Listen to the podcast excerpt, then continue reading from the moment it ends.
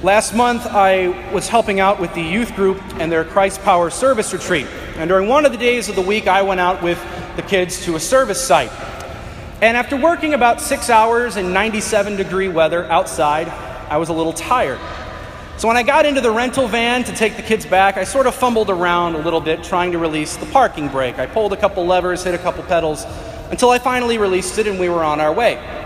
And as I was accelerating onto the page extension from Highway 94, we heard a little rattle throughout the car, and we were a little perplexed by it. Until I looked forward and realized the hood of the car was slightly vibrating a bit, and I realized, oh, I popped the hood when I got into the car. Not an ideal thing to learn when you're driving 60 miles an hour.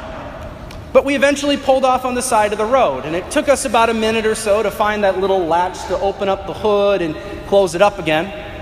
So we got back into the car, and as I looked in front of me, I saw a figure in what appeared to be a black dress sprinting at us down the side of the highway. It was obviously a little bit of a perplexing thing to see. Until this figure got closer and I realized, oh, it's Father Gerber in his cassock running down the side of the highway to help us. And needless to say, I understood a little bit this parable of the Good Samaritan a little bit more after that. But I don't think we need to be stranded on the side of the road and have Father Gerber and his cassock come and save us to understand this passage. Because every one of us already does. How so? Let's unpack this gospel a little bit. A man went down from Jerusalem to Jericho and fell victim to robbers. That's us.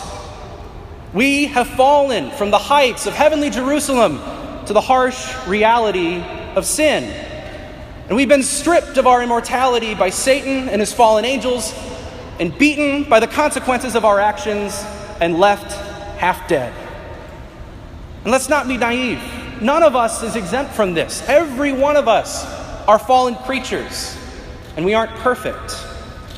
But thanks be to God for Jesus Christ who saves us out of no obligation on his part, just like the Good Samaritan in the gospel today.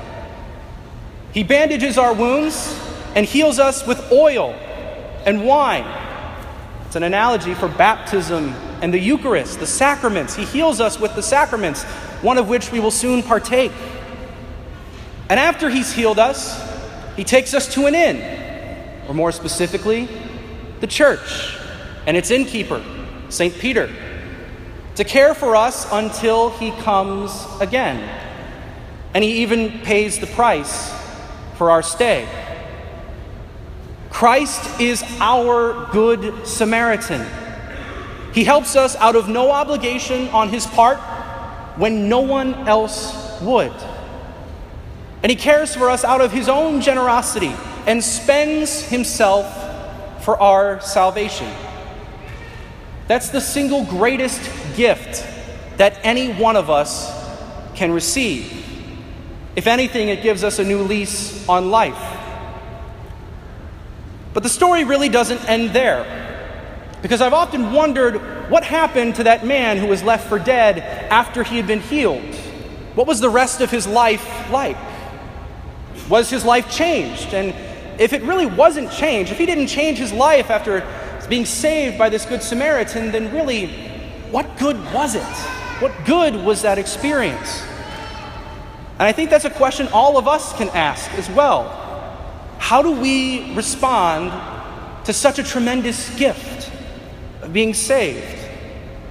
Because really, if we only seek to do the minimum in our Catholic faith, if it's characterized by apathy or indifference to the many gifts that we've been given from Christ, what good was his work for us.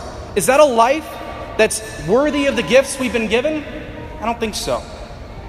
So, what should we do? Well, we have the answer in our opening collect today, the opening prayer, where we ask God to give us the grace to reject whatever is contrary to the gospel, to eliminate those things in our lives that don't correspond to Christ so that we don't fall into sin and end up beaten and left half dead on the side of the road by Satan. We're called to live lives that repay our Lord for the new lease on life that we've been given, not by doing the minimum, but by striving for greatness. Maybe a more vivid example of this comes from at the ending of one of my favorite movies, Saving Private Ryan. I won't spoil the ending for those of you who haven't seen it. But there's an old man weeping at the grave of one of the men who helped save his life. And he says, I've tried to live my life the best I could. I hope that in your eyes I've earned what you've done for me. That doesn't sound like someone doing the minimum, who's indifferent, who's just checking off boxes in his life. That sounds like someone who strived every day for the greatness that he saw in the people that saved him. And that's the same zeal that we're called to. We're called not to give the minimum to the God who saved us, but to strive for excellence as worthy sons and daughters of God. And what if maybe we could say those same words that that man said in the movie every time we came in here to church? Lord, I've tried to live my life the best I could. I hope that in your eyes, I've earned what you've done for me. What if we could say those words every time we come into church as a prayer to God, asking to give us the grace to live a life of gratitude for the gifts that we've been given by Christ, the Good Samaritan? That's our calling. That's what we're called to do with this new lease on life that we've been given. So let us pray today for the gift of gratitude for Christ, our Good Samaritan, for everything he has done for us, and that we can respond with lives worthy of the gifts we have received.